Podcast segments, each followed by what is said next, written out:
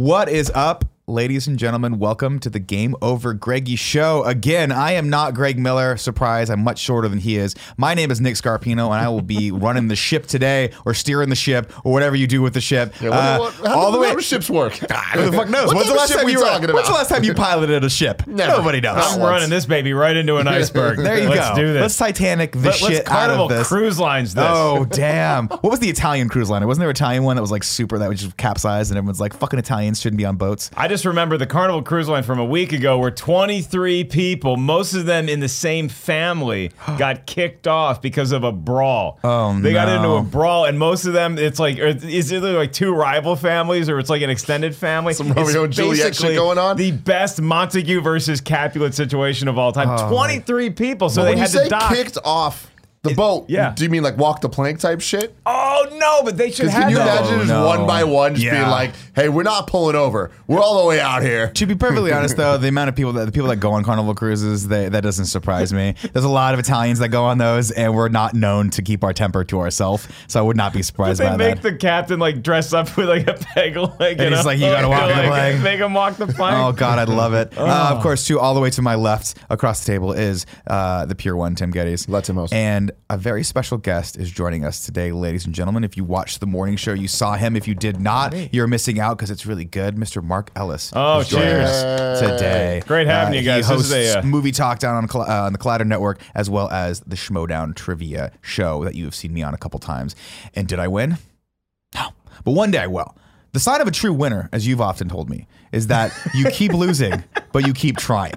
Failure is a good way Failure- to uh, to get better, to get closer to winning. Yes. I don't know that I've ever won. if any. you fail enough, you win. Tim's just Yeah. shaking his head at me. oh my it's been god. it's been quite a day. Like this, Yeah. this is a weird day for kind of funny because usually me and Nick are uh, we, we just can't be separated. Like we're joined at the hip. We are inseparable. Uh, but today, there's because Greg's not here and how I've had to host the. There's the game half of the shows, and then there's the non-game half of the shows, and I feel like I've just been on this other island away from you, and so you you guys have been all hanging out. I didn't get to spend time with you. well, I This thought is- I was the one causing the rift, and I didn't want to be Oh, the no, one no, no, no, driving no, no. the wedge between But what I do two. appreciate about you is that I like I do not know you well. I, we we said hello to each other in the other room. We're about to talk for an hour, and that's exciting to me.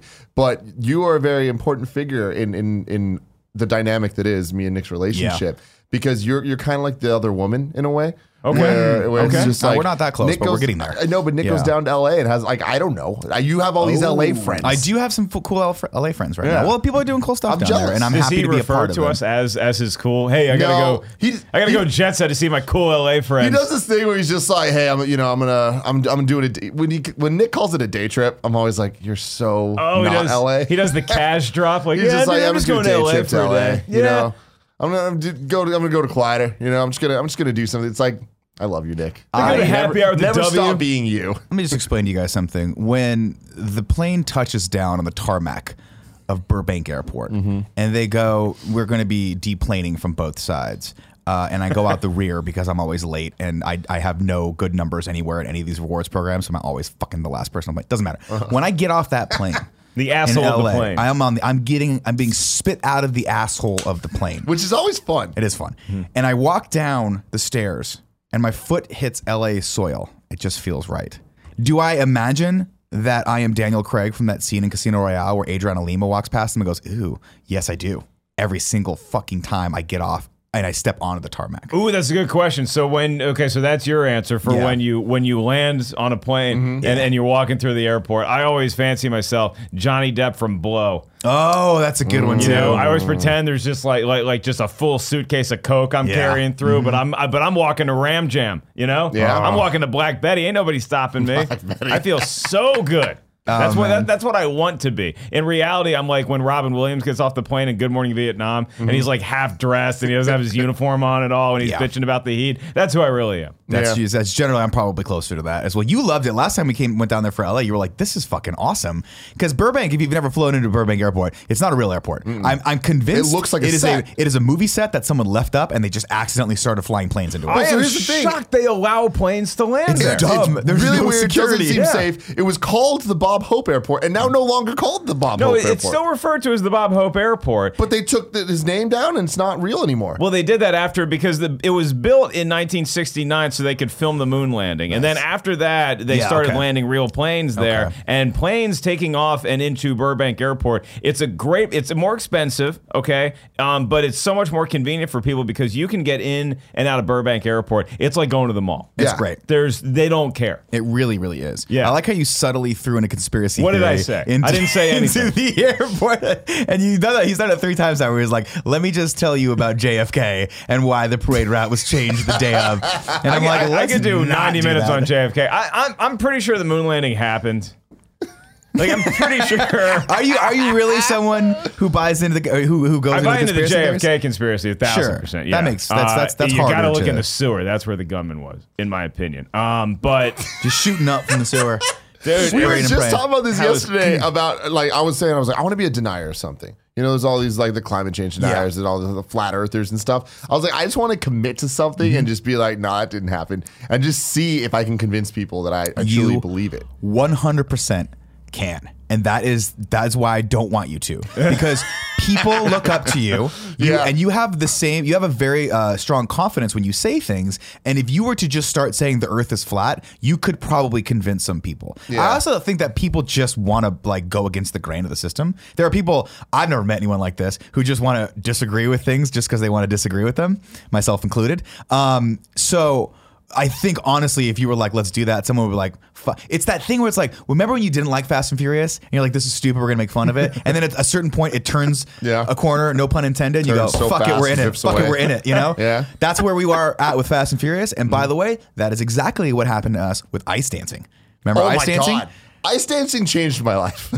Are you, went familiar with the Olympics, Mark Ellis? Are you Look, familiar with the Winter Olympics? I used to. Have to. you heard of Lindsey Vonn? I, when I was a kid, the Olympics were a big deal. The Summer Olympics, the Winter Olympics, and it's like the world stopped for two weeks. And now, because we get, I'm a huge sports fan, so I get so much sports content. Mm-hmm. I watch every play of every NFL game, most basketball, baseball. Now I look at the Olympics as a two week break from sports, where I don't watch any of it. Damn. it's so weird because I used to care about this Yeah. stuff. I really do. I still watch the hockey. I was happy to see our women beat Canada. Uh, our men, I think, beat Canada curling, and that. But I, I didn't watch that. I just heard it, and I'm like, oh, good. I don't need to watch it. Summer Olympics, I get into, but the only reason I get into Summer Olympics is because of the NBA. Yeah. Yeah. But you're missing out on ice dancing. We I hear. because it is it is spectacular. It is the most fantastic thing I've ever seen. Is it ice skating or is So it different? here's the thing: it's ice skating, but it is different. It's so not it's, ice It's a ska- couples thing. The ice skating's judged differently. This there's this whole set of rules of you have to hit all these specific things in your set, and it's fantastic. It is, yeah, it is very similar to pairs figure skating, but it is not pairs figure skating. It's kind of like how synchronized swimming is different than swimming. Yes. but they both involve water. exactly, and people who ha- can wade in the water Yeah. professionally. Um, my wife texted me that we were watching this, and it started off as a joke. I was like, "This is dumb. I'm going to immediately pick my phone up and start just, you know, screwing off on the internet or whatever." Are you allowed to do that? If your wife says, "Hey, I'm watch, we're we're watching something," are you guys far enough to where you can just be like, like, "Hey, honey, I'm I'm here. My body is here, and Yeah. that's enough." Yeah, we've hit we hit that about four years ago. Where because we my wife is a very interesting human being. She's not she has never been, and thank God, because I don't think that I could have married someone like this. She has never been the kind of person that just needs me to be around all the time. She That's a huge. she that's a huge play. Will tell me she does not. She is not one of those. She's also not one of those people who uh, gives me subtle hints when she wants to spend time with me. She will just call me and say, "Hey, it'd be awesome if you could be home tomorrow. I'd love to see you." And I go, "Cool, I'll be home tomorrow." Right? That's it. For the rest of the time, I just assume she does not want me to be part of her life. Has it always until been I've like told that, so. or is Yeah. it just you guys are sick of each other now? No, Oh, it's, no, uh, it's not that at all. She's always been fiercely. I don't want to say independent because that makes her sound like she's out there like fucking fighting for social change. She is more. she's more. Um, she just goes, look, we enjoy our life together, but she appreciates having her own thing to do. That's great. That's great to hear. She just loves her magazine. She loves her mags. She likes to sit, and so, and sometimes we'll be home together, and I'll be watching something, and she goes, uh, "Do you mind if I just go in the other room?" And I'm like, no, I don't give a fuck. That sounds like And a she'll just dream go sit scenario. and read in the other room and then inevitably fall asleep. Because I'm a we're old. single fella, and I see I see people remarried, and I just assume it's it's it's the the horror show that is marriage in my mind, where it's just like you're together all the time, you never get to go out by yourself, never get that freedom, and that's No. that's kind of That doesn't important to me. sound good. I need We- my downtime. we have uh, we have put a lot of effort into our relationship to a point where we can be we can be there for the things that we need to be there for for each other. We can grow together, but then we can also just every once in a while fuck off and do whatever the hell we want to. Do. It doesn't sound like you can do that with ice skating, though. No. it, No, it, no, it- no. it sounds like if you're ice dancing, you need to be with Bro. each other every waking moment to I mean, if practice. you're I'm even going to tell watching you ice something dancing, right now. it just bonds you. You're gonna watch ice dancing, and as, as a fan of sports, Am I going to watch it though? You are You gonna should. fucking watch it because in four years I'm coming to your house. I'm gonna make you watch it. I'm with my going to wife. Scarpino it. There I'm you taking go. my phone out. Dude, I thought I was like, this is so dumb, but my wife wants to watch this. I'll, I'll let her watch it, and like, or not let her watch it, but she can watch whatever she wants. Like, I don't let my wife do anything. Trust me. Um, Here's your crust of bread. Watch this show. get, get in fucking line. Um, she wanted to watch it, and I'm like, I'll give it a shot. give everything a shot. I don't care. Fucking, who cares? Five minutes in, I'm like, this is. I'm not making it the whole hour on this. Ten minutes in, I'm like, I am fucking sold riveting. on man. ice dancing. It's fucking And it got you rad. too. Oh my Dude, god, I came we in were- the on the day. morning show. He was like, "Tim, you gotta look at this." And we watched it with people, and it blew my mind. I, it blew my mind so much It's that absurd. I've rewatched a segment like four different times with different people because I keep selling them. Like, you gotta look at this ice dancing Dude, you shit. gotta get into this virtual. and it's all It's a game changer, synchronized, or is Yes. it like it's choreographed. synchronized. It's this whole whole thing, and the Team Canada are just They're they fucking. They'll you know what really this. got me was I'm not a very competitive person. As we talked about, we had lunch today. We talked about how my lack of uh, competition has probably hurt me in life. Um, our lunch was just me? Arm wrestle me, pussy. What's wrong? Pussy. He'd win, by the way. It's one of those things. I got his know, all I'm, pretty, now. I'm pretty, I'm pretty feeble in my old age. Um, no, it's one of those things where it came down to where they're smart with the Olympics, right? They know who's going to be the final three people. Most, more often than not, they're like, there's no reason to put Virtue and Moore up first. They're going fucking last because they're clearly the best. Second best is a French team. Third best is the other team. So of course it's third. Shib Sibs. Yeah, the Shib Sibs. Um, shout out to ship. So they they programmed that that evening's hour to build that tension, and sure as shit, it came down to the last two people were the were second and first. So the person, the second to last to go, had the score for first, and they and then the team that actually ended up winning went last and had to, and it was very tense. I was like, dude, if they nail this program, they're gonna get this. I don't know what any of that means. I don't know how they score points. I just knew that if Virtue and Moore scored one point more than the French team, they take home the gold. And as a person who doesn't like sports, I'm like, this must be what Mark Ellis feels every Sunday. Yeah. well, on top of that, it's not just like fuck who wins and who loses and shit. It's so cool to watch. fucking There are moments these couple, Hot. hot, couple, skating Oh, around, doing hot. doing the thing. You can just feel the sexual tension. All of a sudden, Are most she- of them dating like together? Well, together? some of them are siblings, but that's a whole other Or thing. something. Some of them probably don't are not into each other. I'm from a part that of the country that doesn't frown upon that. way. the siblings. the Shib Sibs. Uh, she does a backflip, landing on his face, like crotch first. I might have seen a picture of that Yeah, on the you internet. did. and he like wore her like a, a mask, like Yeah. Kevin said, and then jumps off, and at some point jumps up, and with her skates lands on his thighs, and you're like, how is that fucking possible? beautiful. He kind Titanic's of it. like limbos down, and she straight up just Titanics it, and it is awesome. It's gorgeous. All right. I'm interested. I'm intrigued. but I'll, I'll be honest with you guys, and this is this is a, a emotional thing that I have, and it's something that's very tough for me to watch certain performances. And I love competition because if this was ice dancing where it's your team versus your team and you're you're fighting each other mhm. and there fight, can be only one, capoeira. I'm in on dance fight. Mhm. Yeah. But I'm not in. I don't consider. I mean, I know it's a sport and it's competition, but Yeah. if you're just performing for judges, Yeah. it's the same reason I don't like being at live theater because mm. I don't like watching people fail.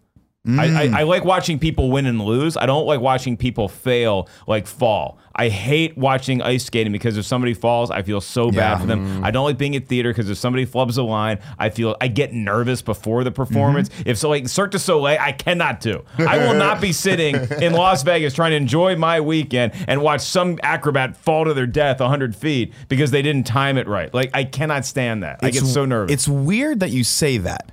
But segueing over to today's topic, your chosen profession is to do that every night on stage and watch your friends do that every night on stage as a stand-up comedian. it, it it is a little fun to watch comics fail. I guess it's, it's a little a little bit different. But see, maybe it's just I, I have the confidence in myself, or at least I, I know that myself. I know how I'm going to handle the failure, or the win. Yeah. You know, I, I know I'll be able to, you know, get up, dust myself off, and, and be okay. But uh, I think I just trust myself in that situation, and I don't trust anybody else. Not because I'm better than anybody else. It's just I know this, and I don't know what's in any of them. Mm-hmm. Yeah. And it scares me because I don't like. It's why I don't go to air shows. It's why I don't go to shuttle launches. How awkward is it if you're see at an air cool. show? That's why I don't go to air Yeah. shows. Yeah. It's like, hey, you guys want to go watch the planes? It's like, oh god, this is going to be a bad day. Like, oh, what do we do? Do we stay for the other planes? I guess. I Do mean, you got to give them a shot to win, right? If the other one went down. do you think you in flames. survived? Like, should we wait? I don't know. Oh, I forgot to do the rigmarole, ladies and gentlemen. I should probably put that in at some I'm point. sure they're familiar. Game of 24 Reggae minutes. show. This is a Game Over Greggy show. Each and every week, This we have uh, four, sometimes five best friends gather around this table uh, with topics for your amusement. Uh, of course, this show launches uh, every Friday at 9 a.m. And if you want to get it early, you can support us over on patreon.com slash kind of funny uh, at the $1 above level, uh, which you get to, watch watch live. which is awesome. If you want to support us a little bit more, uh, you get the episodes ad free with the pre and post show baked into them. So you see all the shenanigans we talked about before and after the show. Today's topic is going to be what does it take to succeed in stand up Oh, comedy? What is it going to be? I wish you had said anything other than stand up. What? I could have spoken intelligently about that. No. so one of the things that was interesting is obviously I like going down to LA because a lot of people down there are doing cool stuff that I'm into. But I did not know you prior to doing the Schmodown the first time. Yeah, I guess that's how we met. Yeah, we met that way. Um, and I don't think I didn't even know necessarily. I like I had met so many people, and like you know when you go into an organization, there's like 50 people who have been working together, like and they just fucking know everything. And someone goes, "Oh, this person, this person. Oh yeah, you should know this person from this." And I'm like, "Uh huh, uh huh." I don't know anyone's name. It took me. It's. I mean, still to this day, I walked. I walk into your guys' office, and I'm like.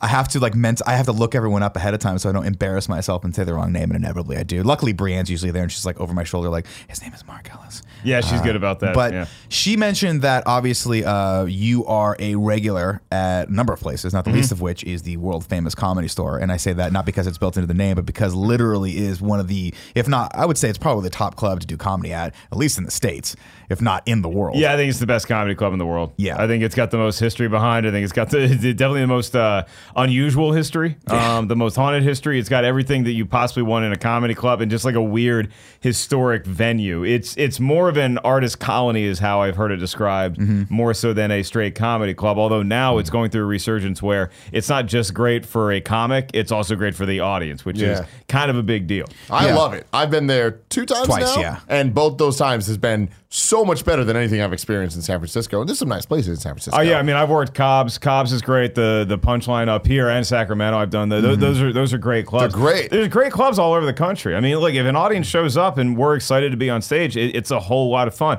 I could rattle off ten clubs that I think are great places to work on the road. There's just nothing like the comedy store, but it's not always because it's easy. Mm-hmm. Like I could talk about how great the Laugh Factory stage is because it's a very easy club to perform at in terms of What does the- that mean? The crowd's going to laugh. It's just But it- why? Like, what what makes that crowd different than Comedy Store? It's a great question, and nobody really scientifically knows the answer to it. I remember I was We're talking. not scientists, Tim. Yeah, We're I- comics. there was uh, there's there's a run of, of clubs called Zanies, which comedy clubs have the best names, don't they? Mm-hmm. Uh, Coconuts, bananas, Zanies. Sir laughs a lot. It has to. It has to exude fun. Yeah, it's It like does really, uh, we're going crazy at how it's hyenas. um, and uh, Is there a place called Hyenas? th- there, there's a run of them in uh, Texas. Oh wow. Yeah, yeah. Life All goals. Life goals, Tim. place. Life goals. Let's get me to hyenas. But it's yeah, I'm doing the Comedy Castle in a few weeks, which is in uh, which is a great. But again, it's a great club, and mm-hmm. like these clubs are now the newer ones. They're kind of engineered for comedy, so they try to keep them a little cooler. They keep 'em keep them around like 65 degrees inside, because if you're an audience and you're in there and you're colder, a colder audience is going to laugh more than a hot audience. Mm-hmm. That's why it was famous. Letterman's studio was always super cold. Everybody complained about how freezing it was, but then you get in there and you're watching the show. For whatever reason, you're just going to laugh more. Maybe because it makes you warm. I have no idea why. Interesting. If There's you a place called the Ice House that we went. there, it's literally called the Ice House. Yeah. Yeah. Well, that's because it used to be an ice house. really? Yeah. It did used to be an Ice House. Yeah, I'm reading uh, Steve Martin's autobiography right now, and he talks about how he used to perform there, and he, that's one of the things he said. Also, randomly, it was a small world, but he performed up in San Francisco his first few times at a place called Coffee and Confusion, which I looked at the outside of it, I'm like, I think that's Tote Bar, and I think I do mics there, which is weird. Really? Yeah, it's over on Grant uh, in in North Beach. Which is weird. Like, all these, right. like His all these book places- is fantastic. It's, I'm maybe halfway through right now, and I'm just like, it's it's awesome, it's inspiring, but it's also fucking insanely intimidating because Yeah. when you have someone who's Yeah. and this is what I wanted to talk to you about when you have someone who's been on the other side of it who's put 40 years into it who has done the work and put the work in and you read that and you go you start thinking to yourself how what am I signing up for here Well, there's doing the work, and then there's doing what he did, which is a lot of people put in the work and can have nice careers. I can I can have a very nice career for myself, Right. provide a nice living for me and the children I don't ever want to have. No. but You Steve Martin was maybe the biggest comic of all time. Mm-hmm. If you look at just their apex, Steve Martin was selling out arenas. He was selling out thirty thousand seaters a night all over the country just doing his wild and crazy guy stuff, and fans could not get enough of it. And that's the best part of that book is what, you're going to get to is he got to the pinnacle of stand up. It's almost like so so so many people have tried to climb the stand up mountain. You're climbing it right now. Mm-hmm. I'm climbing it right now. You know, we're we're all looking for a Sherpa to get us to the next plateau. He got to the top. He mm-hmm. got to the top and he sat there and he said, "Where can I go from there?" Oh shit, I nowhere. I'm done with stand up. Yeah. Like I'm literally done because he'd talk about how time after time he would sell out a theater. They're screaming for more. Thank you, good night.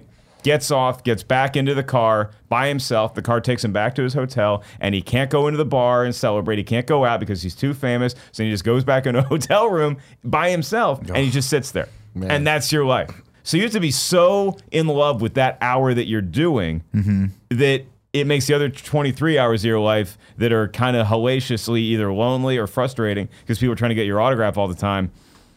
That's it. That's that's what your life is. I and mean- for me, the hour is so much fun that I can. I don't have throngs of fans that are bugging me either. You know, Right. And it's just like like that's that's what that's what winning a championship in in stand up is mm. is that level of loneliness and isolation. So he was. so dialing it back, let's go back to the beginning. You're 14 years old. No, I'm joking. At what point did you say, "Hey, I want to be a stand-up"?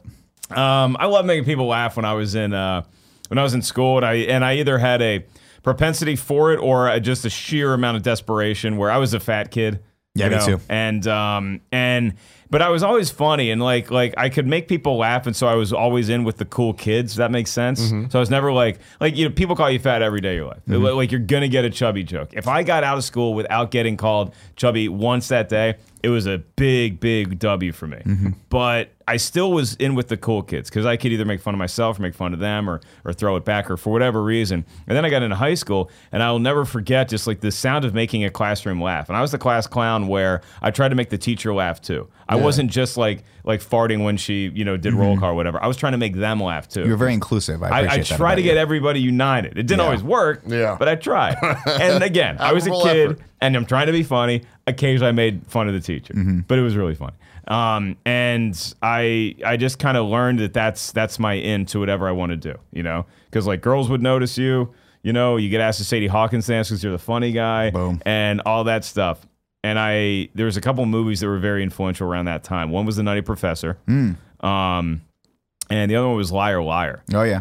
Because I like I saw Ace Ventura in the theater, and my I wanted to go see Blue Chips because that opened that weekend too with Nick Nolte and Fucking Shaq. sports Don't nerd. You sports familiar. nerd. And I was like, no, dude, Shaquille O'Neal's in this movie. You gotta go Yeah, see it's it. gonna be great. And my buddy's like, no, we gotta go see this guy, the white guy from In Living Color. I'm like, yeah, I know him. The previews don't look that funny. We saw Ace Ventura, and we howled Yeah. laughing so hard. I did not know a man could make comedy like that. So I was a huge fan of Jim Carrey ever since. When Liar Liar came out, I was kind of like, I was in high school, but I was just kind of bored. I, I felt like I had hit a wall with like, yeah, I'm making people laugh in, in class, but it's not worth it. Nothing's ever going to go with this. And then I went to go see Liar Liar. And I'm sitting there in a packed theater and I'm watching this one dude on screen make a very diverse group of people laugh. You know, men, women, all races, all ethnicities, where I grew up and they're all laughing together the same thing. And i'm like god that's a special gift this guy has. Like i guess this is this is something that is worth pursuing. And it just kind of like re reawakened me into wanting to do it more. And that's i still consider myself a junior in high school like that that's literally where my mentality is Yeah. the, the modern era of mark ellis started there and it has not progressed since then I'm yeah. I'm always fascinated that they still let me drive.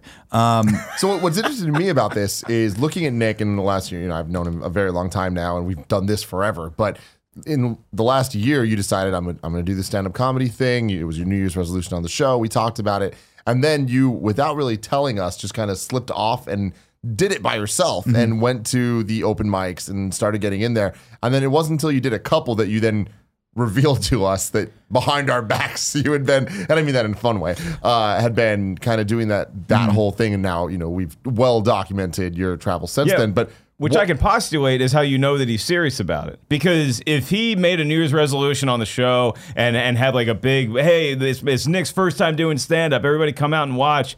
And it's like, okay, well, is this a stunt? Is this just like a fun radio thing? Or does this guy really care about it? The fact that he snuck off and did it without anybody knowing. Because that's how you do it. You do it. stand up is you stand up is you exposing yourself to strangers. Not literally. You get arrested for that. Yeah. It's it's it's it's showing a piece of your life or a piece of your mentality, your viewpoint to strangers. It's not about inviting your friends. It's really not about inviting your fans. You get famous and you get fans, and it's great, but it's about you telling your truth to a group of people you have never Mm-hmm. met before. And so to do that the way you did it means that you actually cared about this craft. It's very weird because I still think kind of along those lines where I kind of feel like I'm putting my friends out when I ask them to come see me, and I almost feel like I'm cheating a little bit. That sucks, doesn't it? where you're the like when I have 20 people in the audience that I know has heard these jokes before, but that will be they'll they'll give me the laugh, you know. um, I I feel like I'm not earning it, and that was that was for me. It was like I I went out and I was like I had this inclination that I was gonna like it beforehand. I knew it was gonna be hard.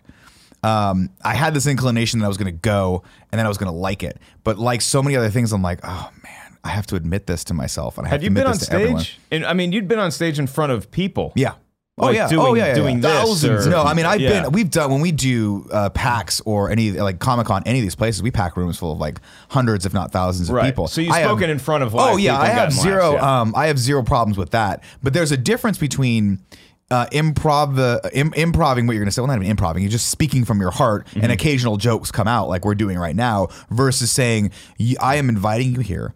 You're going to sit down, and for 10 minutes, I'm going to try my damnedest to make you laugh. There is just, it's not that the audience gets put on guard, but there's an expectation that I'm telling you I'm delivering comedy. It's like when you order a pizza and someone delivers Chinese food, you're like, that's fucking weird because I wanted a fucking pizza, bro. um, that's a terrible, I, I should stay away from metaphors, analogies whatsoever. But That was deep. Nah, not really. Um, so yeah, when I snuck away to go do it, I'm like, I want to see what this is, but I also want to see what this is, not from the guise of Nick from Kind of Funny who needs your help. I just want to try this and see. Because part of me looks back in the past and says, like, I'm very proud with where we're at right now. I'm very proud of what we get to do. But part of me wonders, and will always wonder, what if I had the motivation and the tools that I have now? What if I had even 50% or 25% of that when I was 22? Because I was telling you Oh, you earlier. start to backtrack like, Well, I like start where, backtracking. where would I have been? Yeah, because I think, oh, I love this, and I think I wish I look at the guys that have been doing it for 15 years. I'm like, oh, that's so cool that you have done this for you've committed to this, and look at where you're at in your career, and look at how many people you know, and all the cool things you get to do, and you travel around the country and you perform at clubs. I look back to when I was 21 working at the Irvine Spectrum, and I used to park and walk by the Irvine Improv every fucking day, and it was like it was just a it was just another building to me, and now it's weird to look back and know and like think, oh, if someone that in my life that I looked up to, or maybe even if someone said, "Hey, you know what? You should try this. You should think about this. You should go to a show and let me expose you to this because I think you get a lot out of it, and I think you could do it." But I just, for whatever reason, the road just took me around the Irvine Improv. What years were you? I was there probably around 2001, 2002. Okay, that yeah. was when I worked before there. I landed on Plymouth Rock out Yeah. in LA. But yeah, that's because I was in there. Yeah. I was there during college, and I graduated in 2002. So I worked for a couple of years there. And of course, you know, my brother worked, went to school at Fullerton, so I was always over by Brea, by the Brea Improv. We Right. had I mean, we have great comedy in Orange County. There's great clubs there. Um, oh, both, you those, ever both go, those clubs are great. I went. I took a date once on a second date for her birthday to see Andrew Dice Clay, mm-hmm. and it was It was her birthday. To see dice. to see Dice, and, and she was like, "I don't really know who this guy is," and I'm like, "Let me prep you." Now, granted, she was the kind of person that I'm like, I know she's gonna think this is funny because I knew her. We had known each other for a while. Dice's Dice's stuff is really good too. It's good, but I, I, I it sounds like it's more of a uh, of a of a leap than you think it would be because she was like she had a really great sense of humor and she could hang with anyone. And so I was like, I think she'll appreciate seeing this guy, but she didn't have any uh, context for him whatsoever. She wasn't like a big Dice fan of the '80s, and she she never saw seen like the Adventures of Ford Fairlane and any, any of the specials he had done. Um, but we sat there and it was at the Brea Improv, and I, it was so fucking weird and surreal to see a guy that I idolized when I was young, Right. standing in front of me. Like it made it so much weird and real. But even then, I was like, I could never deal with this fucking guy. It never even occurred to me. Now, granted, he spent 20 minutes calling a guy an asshole face because the guy was a heckler. And by the way, if you ever go see Andrew Dice Clay, don't heckle him. Not don't good sit, idea. Why would you don't do that? sit in Not the front idea. row Yeah. and heckle Andrew. Or he Joe, made Joe this guy Rogan's leave. the same way. Yeah. Don't do that. Oh, eh, Clay, and Andrew Dice Clay fucking made the guy leave to the point where his wife was like asking him to stop. He was like, just, just stop talking. Let's just go. I Let's have just seen go. I have it seen Dice brutal. go so deep into a heckler that and heckle hecklers deserve it. By Yeah, the way, fuck yeah. So Dice will go deep in, and we're and we're laughing with Dice. Mm-hmm. Now, now the whole crowd is united against the heckler, and then Dice keeps going, and then we feel bad for the heckler, yeah. and then he keeps going, and then we remember why we hated him in the first place, and then we're like, yeah, That's get him, awesome. get him out of here. It's- Fucking kill that guy. he will he will spend a good chunk of time on a on a heckler. I'll never forget that. The guy just had the balls to interrupt in one second and Dice, fuck. He called him asshole face. He's like, oh, what do you think about that asshole face? And just kept coming back. And the guy's Yeah. like, I'm not even talking done. anymore. I'm Dice done, is like, dude. doesn't fucking matter, bro. Yeah. You're done. That's funny. I mean, I, I remember my first time being in a comedy club, and it was like it was nothing short of a revelation to me. Really? Because it, we went to uh, for Easter break for some random reason. My family, it was me and my brother. My sister was was in a different college, so it was me and my brother, and my mom and my dad. We just went up to New York for a weekend and uh, like go see like Phantom of the Opera or something. And then I was like, "Hey, Dad, do you think we could go to like a comedy club one night? You know, because we're there for three nights." And so he's like, "Yeah, let me look into." it." We get the Zagat's guide. You know, and we uh, we find Dangerfields, and it's like, yeah, Dan, yeah, Oh, let's, what a let's great go to club to go to. And I remember just being there, and, and the first thing that struck me was like, this is a very casual atmosphere. Like, because you have no idea what to expect, you know? Yeah. If you're coming at stand up from what you've seen as a kid at the time, renting like Robin Williams live at the Met Right, from Video right. Update, it's very different. This is just a dingy comedy club, and then all of a sudden the show starts, and the host comes up, and and she was okay. But I remember being like, okay, this is this is what a host does. How old That's were you at this point? In college, I was Okay. like, I was like 20, 21. Okay. I, I guess I must have been 21. And um, then uh, the, a couple other comics come by, and then, then they start to be, and it's like, it's funny, and you're laughing a lot. But these comics, they're not talking to like a camera. Mm-hmm. They're, they're doing a show just for the people in here. Nobody outside this room has any idea what we're Yeah. talking about. And I always love that about stand up that it's like, we're in here, we're the ones on the inside. We're telling secrets about everybody else out there. Yeah. And this is the only crowd. It's it's like it's like during prohibition and you're drinking Yeah. alcohol. You Yeah. know, we're the only ones that get this barrel of gin. Uh-huh. And uh, the one that I still remember was Tom Papa went up Oh, that- in there, and it was when he was starting out. And but I just remember he just had a great vibe. He was already like wearing suits every night, and he just had a really funny take and i was like yeah this is something that's very interesting Mm-hmm. and then as i continued in college i was like i think i kind of want to do this and i'd already had the inkling by the time i that's why i wanted to go to the comedy club in the first place and then i made the decision to do it i never did it in college Mm, okay. Never did it in college. Yeah. Did, did a little improv, did some some radio and TV stuff. Never did stand up. Uh, Had you done theater or anything prior to this? I acted in some stuff in in in school, Okay. but nothing like nothing serious. You know, nothing because God forbid I would ever put myself out there Mm. and embarrass myself. You know, in Yeah. front of my friends that I'd worked so hard to win the favor of by, by being the funny guy in the first place. So I break up with my girlfriend at the time, and I'm gonna move out to LA because I had a buddy who was living out there. I could sleep on his couch. Great. Where are you from again? Uh, I went to school in North Carolina, North Wake Carolina, Forest, okay, got and uh, but I grew up. My dad was in the Air Force, so we moved around a lot. Okay. settled in Virginia, went to school in North Carolina, and um, Do you think that's probably why, psychologically speaking, as your doctor right now, you you chose to uh, Oh, I've, try ex- to be? I've gone down that wormhole, yeah. because it's like like we moved a lot on my birthday because my birthday's in the summer. Like it's the mid. I'm July seventh, Mm-hmm. Oh, so it's the middle of the summer. So it's like, hey, we're moving every two or three years to a new place across the country. And. I never minded that much though. I mean, I would use it to garner like an extra five bucks of Fuck sympathy, yeah. you know, in the in the Christmas card. But it was great. Like like I I looked forward to the family evenings at Denny's. Mm. And and I look forward to the Holiday Inns that we stayed out on the road. Interesting. And I still do. Like I'm Shout I- out to Denny's, man. it's nice I'm saying at the W tonight, but I'll, I, I, I love a Holiday Inn Express. Yeah. You know, I love that kind of stuff. And driving out there to LA, I stopped at the Zanies in Tennessee the first time, which is a great club. It's in Nashville. And I saw Robert Kelly open for Dane Cook. Oh fuck. And I was a big Dane Cook fan, and could- watching his harmful swallowed stuff in college. Dane Cook is monster. fucking funny. He's and great. people He's give him great. so much shit. I'm sitting in the front row by myself, and he comes on stage, and he just takes over the room. Really? He's he's one of these guys. He's going to use every ounce of the stage. He's going to walk around, especially back then. He was very physical, walk around. But I remember thinking like he's doing the act that I've already heard. Like this is he's not making this up in his Mm-hmm. Head. And That's always a weird revelation, right? it is. It's it's I wouldn't categorize it as disappointment, but it's like, oh, I'm starting to see just a little bit. I'm starting to see the wizard's shoe behind Yeah. the curtain. You know, mm-hmm. I just see a little thing, and I'm like, wait a minute.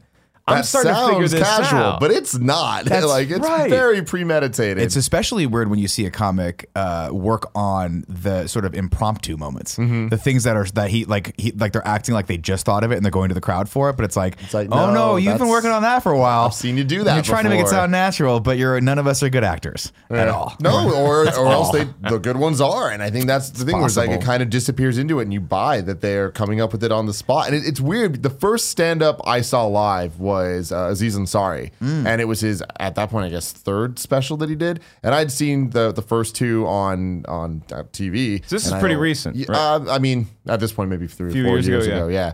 And I loved him. I thought those the the stand-ups were so fucking funny. The specials were great. I'd watched, you know, dabbled in the Comedy Central stuff, the Russell Peters and that era of things.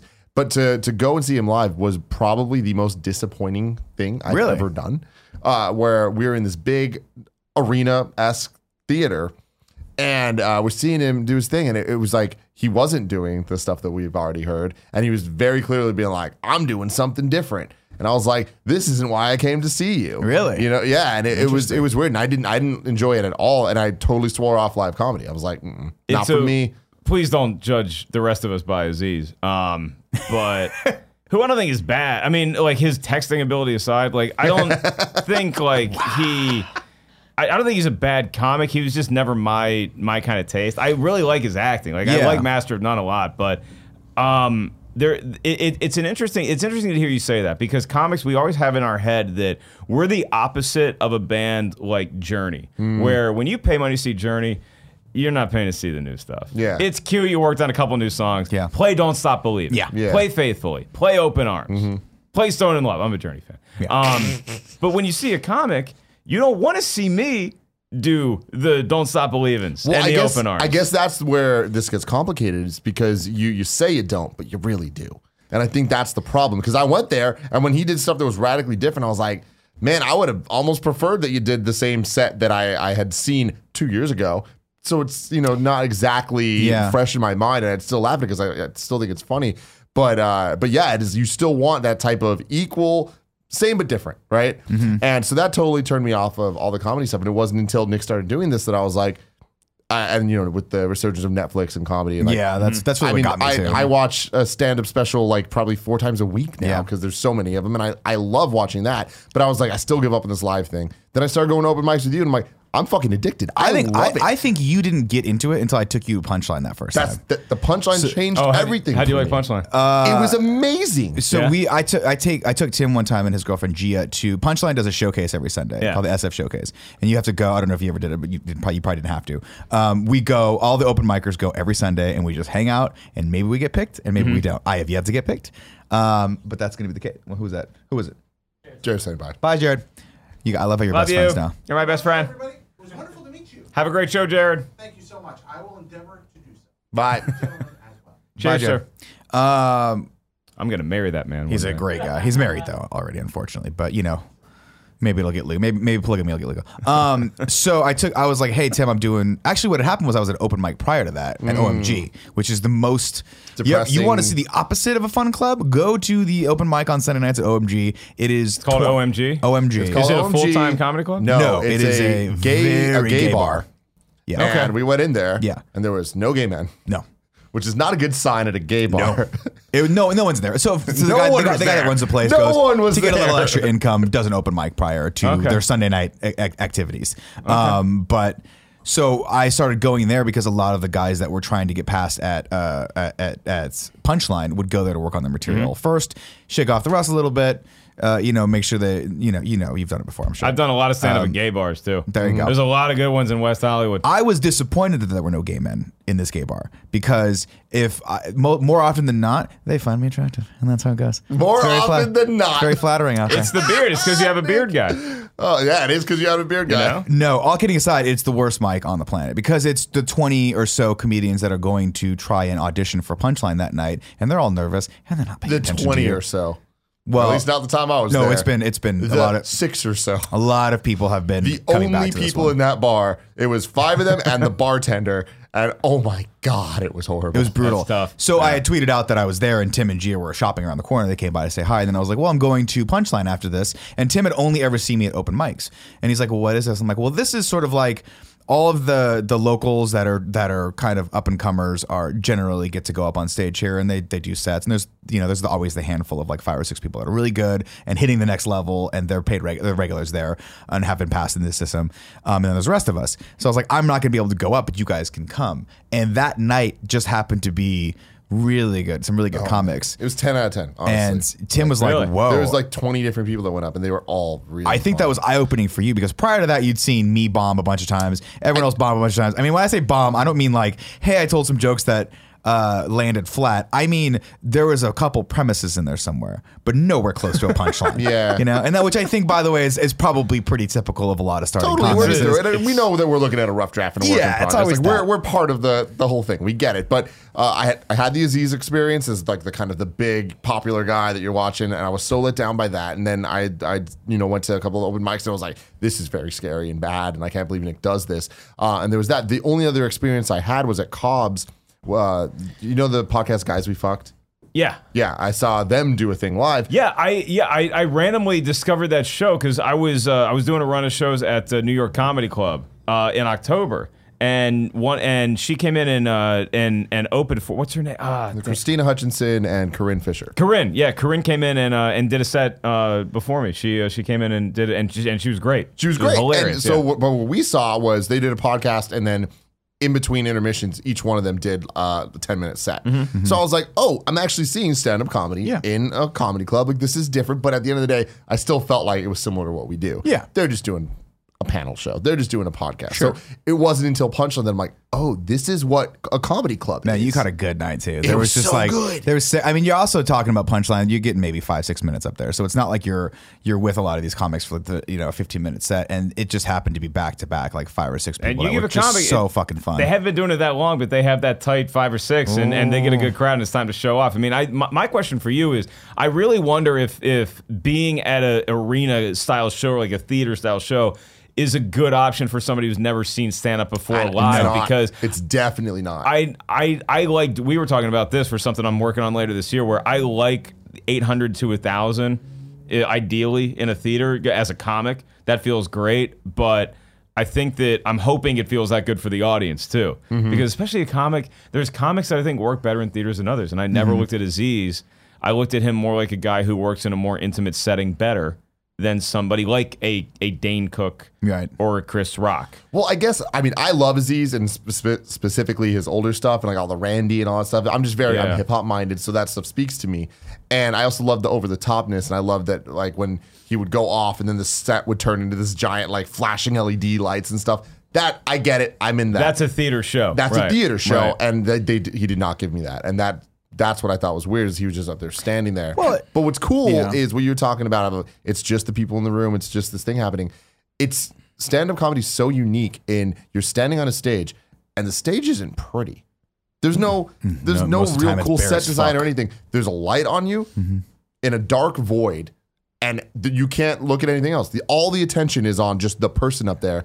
And that's weird because most of the time in any other thing, whether it's you're singing or you're, you're acting, whatever, there's other shit to look at. There's things to distract you.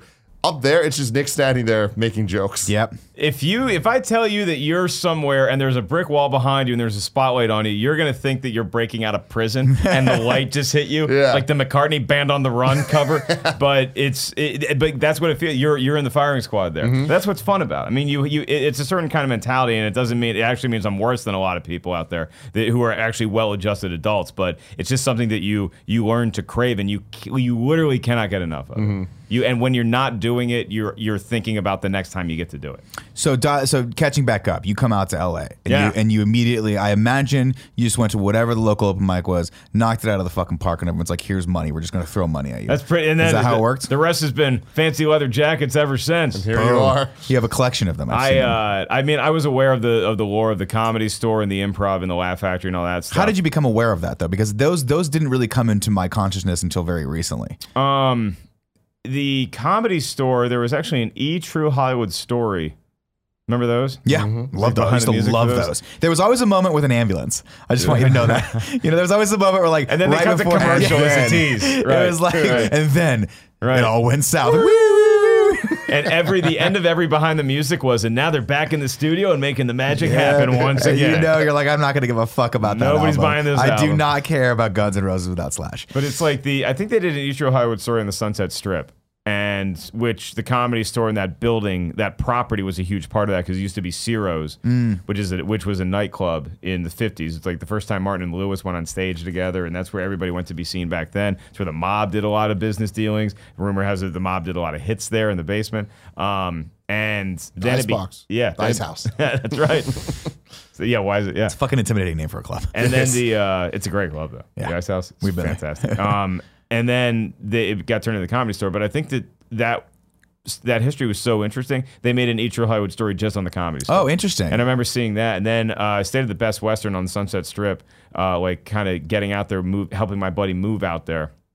And remember, uh, like him and his girlfriend were fighting. I'm like, fuck this. I'm going to leave. I'm going to go walk around Sunset. I walk out to Sunset. I look that way and I look that way. Boom. There's the comedy store sign. And I'm like, holy shit, that's it. Yeah. It was, it was like I was looking at Lambeau Field. It's like I'm a giant Packers fan. I've never been to Green Bay before. That's it. Holy shit. So I walked over there and talked to a crazy open micer, and they were telling me about how the potluck works, which is their open mic and mm-hmm. Sundays. Back then it was Sundays, Mondays, and Tuesdays. And you just learn the different open mic rounds and you start getting into it and you start doing a lot of shows just wherever you get coffee houses, bars, restaurants, occasionally a comedy club open mic, hoping to get made a paid regular. I got hired at the comedy store uh, maybe a year and a half after I was out there, they finally hired because they'll hire comics like work the door and like Yeah. you know park the cars and sell tickets and stuff like that. But I wasn't made a regular at the comedy store until I was already a regular at the Laugh Factory and the Improv, Really? and, and every and and Hermosa Beach and all these other places. So I was already a regular everywhere else. The comedy store was the toughest nut to crack as far as being a paid regular and getting your name on the wall. do you, if you're coming up in comedy right now,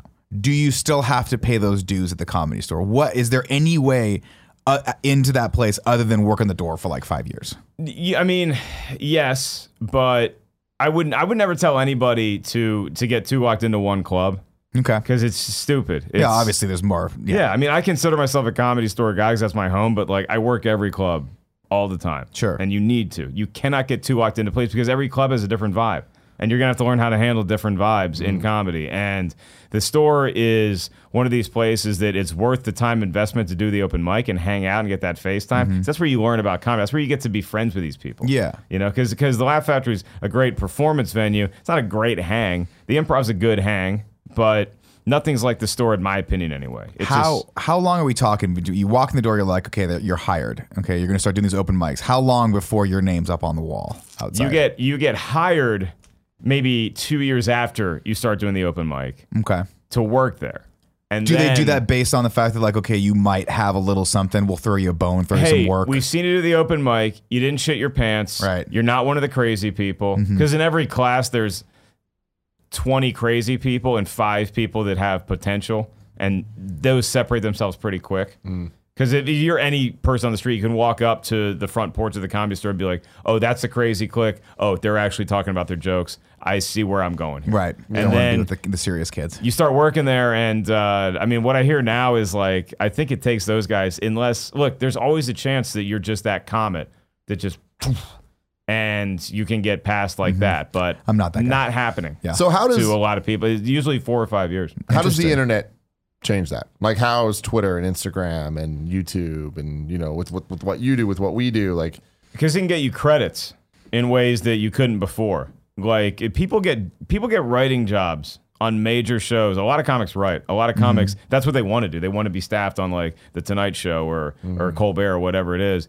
and they can you can get hired now by writing jokes on Twitter. If you're Yeah. funny on Twitter, you can get a writing job, which is great. You know, YouTube, you can you can build a big fan base off of YouTube, and you can you can go on. You can say, "Hey, I'm going to be here at this time," and people will come out and see you. And you didn't need to be on TV. You didn't need to do the Johnny Carson show to do that. You did that yourself. So it's a lot more of a uh, of a uh, startup go getter mentality than it used to be. Used to be in the '80s. You if you're trying, you're waiting for your big break. You're waiting Right. for the night when you hear the Johnny Carson Scout is going to be at the comedy store. And then you go to the comedy store and you're on the lineup and you got to crush that night. And now you can make your own fame a little bit. And you can Yeah. cultivate your fan base to where your fan base is going to be happy to see you. So I have a lot of Schmoes fans that come out and see me or a lot of Collider fans. They're going to expect me to probably talk about movies. And it's my job as a comic to either give them what they want or say, hey, yeah, I like watching movies. I'm talking about relationship shit tonight. Yeah. I'm talking about the news. I'm going to get political tonight, and it's my job as a comic to have good enough material to where they're happy that they saw the show. Mm-hmm. Because that might not be the show they came to see. Yeah. But like Aziz didn't give you the show you were there to see, but if he was great, Yeah. you would have been happy with Totally. it. So it's that's that's the that's the challenge. And I'm not saying that I pass this test all the time. No, 'cause I don't. But that's the fun of it. Is that it's fun to have a test. Yeah, every night. I I I, I cannot get enough of it. Well, a perfect example of that is obviously everything's subjective, right? Comedy is definitely subjective. There's no one person who's like, I am the authority on what is and is not funny. Um, recently, I just watched uh, Tom Segura's newest uh, special on Netflix, and I fucking loved it. I thought it was hilarious. But prior to that, I had started his the other special he's got on there, and I just wasn't that into it. I got maybe the 30 minutes in, and I'm like, it's just funny, but it's not it's not speaking to me the way I want it to at this moment in my life. Granted, I could go back and watch that a year from now and be like, oh, that's fucking hilarious. uh, but that's just how it goes, right? And that's one of the challenges is it's a moving target all the time. You don't know what mindset that one person's in that's going to stare at you like I fucking don't want to be here right now. You don't know what what happened to everyone's day. You don't know their level of energy. Um, I did we did I just did Cobb's for my second time, and it was a vastly different environment than the first time. Same club, same fucking city, same me, but I was a little more tired. Uh, half the audience was there. Everyone else was a little subdued. The host was different this night. Everything was just reorganized in such a way that it was just middle of the fucking road. It wasn't a bomb fest. I don't. I, I don't want to make that sound bad. People had a good time. We still well, put on so a good that's the show. thing is though, it's but that it people's was sets were great, but I they, I'd say it was a bomb fest. It's like- it's not that they weren't funny. No one was laughing. It just. It's because the, the audience was not in it, and like there's a whole bunch of factors of why that might be the case. It's almost. what I it's almost like weird- everyone got together beforehand. and Was like, let's just not laugh. Tonight. Let's just not. Do you want? You guys want to just? You guys feel like laughing? I don't feel like laughing either. Let's just. It was rough. Sit. You know, it was rough. drink. As as sitting in the audience, like I feel that need to participate and like laugh at everything instead of just what's actually funny. I I But- think for the comics, by the way, uh, I don't I, I don't necessarily know this, but I think a few of us were a little flustered because it was supposed to be a punchline. So we had we had a perfect crowd for punchline, and you've done both, so you know the difference. Like you need you need a bigger crowd, you need that energy in a bigger spot. But um, someone named Dave Chappelle wanted to come to punchline that night, so they kicked us over to Heard Cobb's. yeah. I don't know if you've ever heard of him or not. I guess it's a big deal. I don't know. Yeah. But uh, yeah, when you get bumped for Dave Chappelle, you're like, oh. You're also like, fucking- oh, it's pretty cool. It's pretty fucking. But what, what I thought is funny based on my two Cobb's experiences for sure is comedy subjective, absolutely. But there's something weird about when we left, everyone was talking and everyone said the same people did good, the same people did bad. Yeah.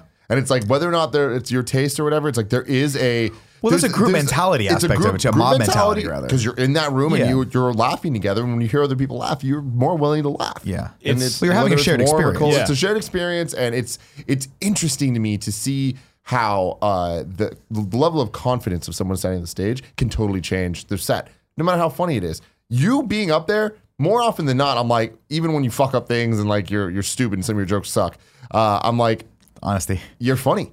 You're you're you are a funny person, and you standing up there, you fucking own it, and it makes it worth it. There could be someone else that's standing up there way less confident that's saying something so funny, but it's like, mm, And you could not have that confidence every night. I mean, Yeah. there, there's so many factors that change. Are you ready for a sports metaphor? Yes, You're please. getting one anyway. Thank you. It's it's like golf because you could show up Oh, to the Jesus, same golf? You're gonna give you could show up to the same golf Augusta National. at least give us ice dancing. Yeah, it- on, it's like ice dancing. Put You can show up to the arena. Yeah. No, if, if you're playing golf, you see Augusta National, right? Maybe one of the most famous golf courses in the world. It's the same course. It's the same stretch of property. It never, ever, ever plays the same. Mm-hmm. No golf course ever, ever plays the same because you take out a driver on one day and you hit it 300 yards down the fairway and it's great. The next day, just a little hinge in your swing. And you hit it in the woods, and now all of a sudden it's a totally different round that you're playing. It's a totally different setup because now you're not hitting from the fairway. Now you're hitting from the woods. Now you're hitting from the sand. Now you're here. Now Yeah. the pin's in a different place. Right, so right, the- right. What's it's crazy- the same venue. It's a totally different experience. seeing how that has affected your set over time, like being able to see your set kind of grow and evolve and change is interesting because you're you're doing that. And right now, what are you at? Uh, eight minute, I probably have a good ten minutes now. ten this point. minutes. I mean, Sure. that's crazy. Nice. Like But that's when, it's when been a year of hammering out all these stupid mom jokes to ten minutes. because you you started no mom jokes. four minutes. Well, that's right? that's all, yeah, that's the hard thing too. Is you write all this material and you like you have to figure out like is this something that did it not work because it's not funny? More often than not, yes, that's the answer. Did it not work because the audience just is not there tonight, or is there some murky middle area where like Or can is I it retool funny this and you just didn't- didn't do it the right way? Yeah, you did. You just you just didn't sell it. Yeah. you didn't even realize that you weren't selling it as hard as you thought you were selling it. And there's so that that's been one of the biggest things. That's also something I want to talk to you about as you as you you know are uh, able to walk out there and do an hour. Like I have gotten, I've probably written 30 minutes worth of material, but I've thrown out 25 of those because they just it just doesn't land. It doesn't work. I can't figure out how to make it work. So how do you balance that out of going like at what point do you go we got to just cut this joke loose or if I tweak it a little bit and trim it down and get it sleek like is it going to go out there and fucking perform for uh, me? That's hard though because based on what he was talking about with the, the golf metaphor, like even if it's you doing Cobb's every night and it's the same thing, like I've seen you change your set based on reactions that you've you've had in certain scenarios, and it's like maybe you shouldn't have changed it because there was a variable there that affected things in a different way. And it's like then I've seen you like add things back, and it's it's so crazy. You're at an hour. Like what where are you at when it comes to this comedy? Do you have multiple hours you can do? Uh, yeah, I mean, I could probably stretch it to multiple hours. I mean, I'm I'm I'm honing one hour in particular for something, but it's it, and now I'm in the process of like where you have too much, you don't want to give away, you know, 140 minutes in one special.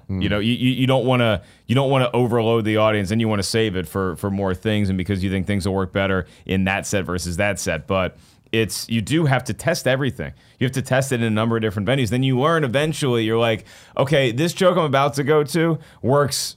70% of the time like you just know in your head Yeah. you're like okay th- this one usually works but this is more of a late night crowd and and they might not laugh at this or this joke might be a little too dirty for this audience but i'm gonna do it anyway just because you become a little sadistic when you're on stage like you want to challenge yourself Sure. i've had sets where I, I have to go up at a college and there's 30 kids there in a cafeteria and i have a game plan because i'm like i don't want to have to think to like i, I want to Yeah. go up and i want to get through this and then my first joke out of my head is what i was going to close with and i knew i was doing it to myself Yeah. and it's just like you dick what are you doing to yourself and i'm thinking all this as Yeah, i'm selling the you're joke saying stuff. and it's like you asshole you you have 58 more skipped minutes to do because Yeah. now you just and it wasn't even like a panic thing it was just like at right at the last second i'm like fuck it let's see Fuck it. i want to see what this looks like This Let's isn't a hard enough scenario Yeah. for me. Because, because I can't be sitting in my hotel room two hours ago and, and be like, you know what? I'm going to challenge you, kid. I'm going to put you to the ultimate test. But there is that like fucking Yoda, that little Jiminy Cricket that's on your shoulder that's like right before you go up, it's like, hey, do do this. Go fuck and with and you're like, fuck you, comedy conscience. Now I got to do it. Oh. And but but you always learn something from. it. As long as you're learning something from your successes and more importantly your failures, then you're going in the right direction. You know, it may never take you to to be to being the star of a sitcom or an HBO special, but as long as you're learning something, Or a cameo on The Good Doctor. that'd be nice. I'd take Still, that. that. Oh, I was I'd gonna say that. I don't know if uh, I don't know if I can get a cameo. I don't know if the good doctor is. How do you? You uh, could be a doctor on the Good Doctor. You could you could be the evil doctor. I'm gonna have to take his appendix out right now. Uh, how do you? This is a technical question for me. For Yeah. you, how do you organize the hour in your brain so that you don't get lost midway through? Because this is an issue I'm having right now. Is the longer I go, I know this is going to sound crazy to you. The more lost I get in my set. How do you? How do you rectify that? Uh, I've always had a gift for memorizing. Just memorizing. Yeah, it'd be It's funny if you left memory. too, and I just had to like, Just you know, I was to audience. get for memorization, and, and I'm just gonna have to vamp here by myself. Um, I, yeah, I could, I could, uh, you know, just like recall things pretty quickly. Okay. Um, So you're just more talented than me. That's what I'm just better at it. Yeah. Than you. I, think, understand. I think the main thing Nick is said, I'm funny. Yeah. Um, no, it's it, it really is. Oh, see, that's my problem. See, you're not being funny, Nick. That's what your problem is. I think you find if you keep doing it, and there is a, a science to pushing yourself above and beyond your limits. Where if you think you have ten minutes right now, you got to do a twenty minute set. Interesting. You have to do a 20 minute set. Interesting. Because you got to see what it feels like. yeah, You it's gonna feel bad. Uh, yeah, but you also learn like, like, hey, if I have ten good minutes, right, and I'm trying to stretch it to twenty, I'm gonna I'm gonna open with three solid minutes, and then I'm gonna try this new thing, mm-hmm. and then whatever that new thing does, I'm gonna try to connect it back to another solid chunk I have. Then I'll go off and try to do something else, and then I'll come back to this bit. So it's almost like you have your comeback pitches Yeah. that you know this is gonna work, and you know this is gonna work. So maybe don't put them together, Right. Because you're doing a, a much bigger chunk of time. Spread it out and be like, ah, what happens if this is there? Because there's a lot of little markers that I have when I'm when I'm putting together like a so- like a tight hour, where I know if I leave off with this, then that's gonna get me to there. Like if I say this keyword, if I say like if I say Ford Fusion, I know that that means oh. Okay, that's going to go into my technology bit. Sure, and sure, my sure. technology bit ends with Best Buy. And I know that Best Buy is going to get me into my college graduate thing because those are just key words. Mm-hmm. Those are just so, that, so you would design it a little bit so that it's- almost a flow to a story or something. right, like. Okay. right. That, that that's how that's how I do it. Like if I'm pre gaming it, because Right. I do look at it like it's a like like it's like it's a coach scripting the first 15 plays in football. Mm-hmm. You know, it's like I'm going to go here, here, here, here, here, and then when I'm in the midst of that, I'm like, I know I can go over here and just try something off the wall because I know I can come back to this. Mm-hmm. So you just learn to feel more comfortable and you learn to think more on stage. So what are the big like milestones that you that you can identify for like your career as a comic, right? Obviously, becoming a regular is probably one of them. Well, first and foremost, getting up and, and, and doing it for the first time, I'm sure, is, was was not fun. Yeah, um, I mean, getting made a regular, getting to do your first hour, getting to do your first TV set.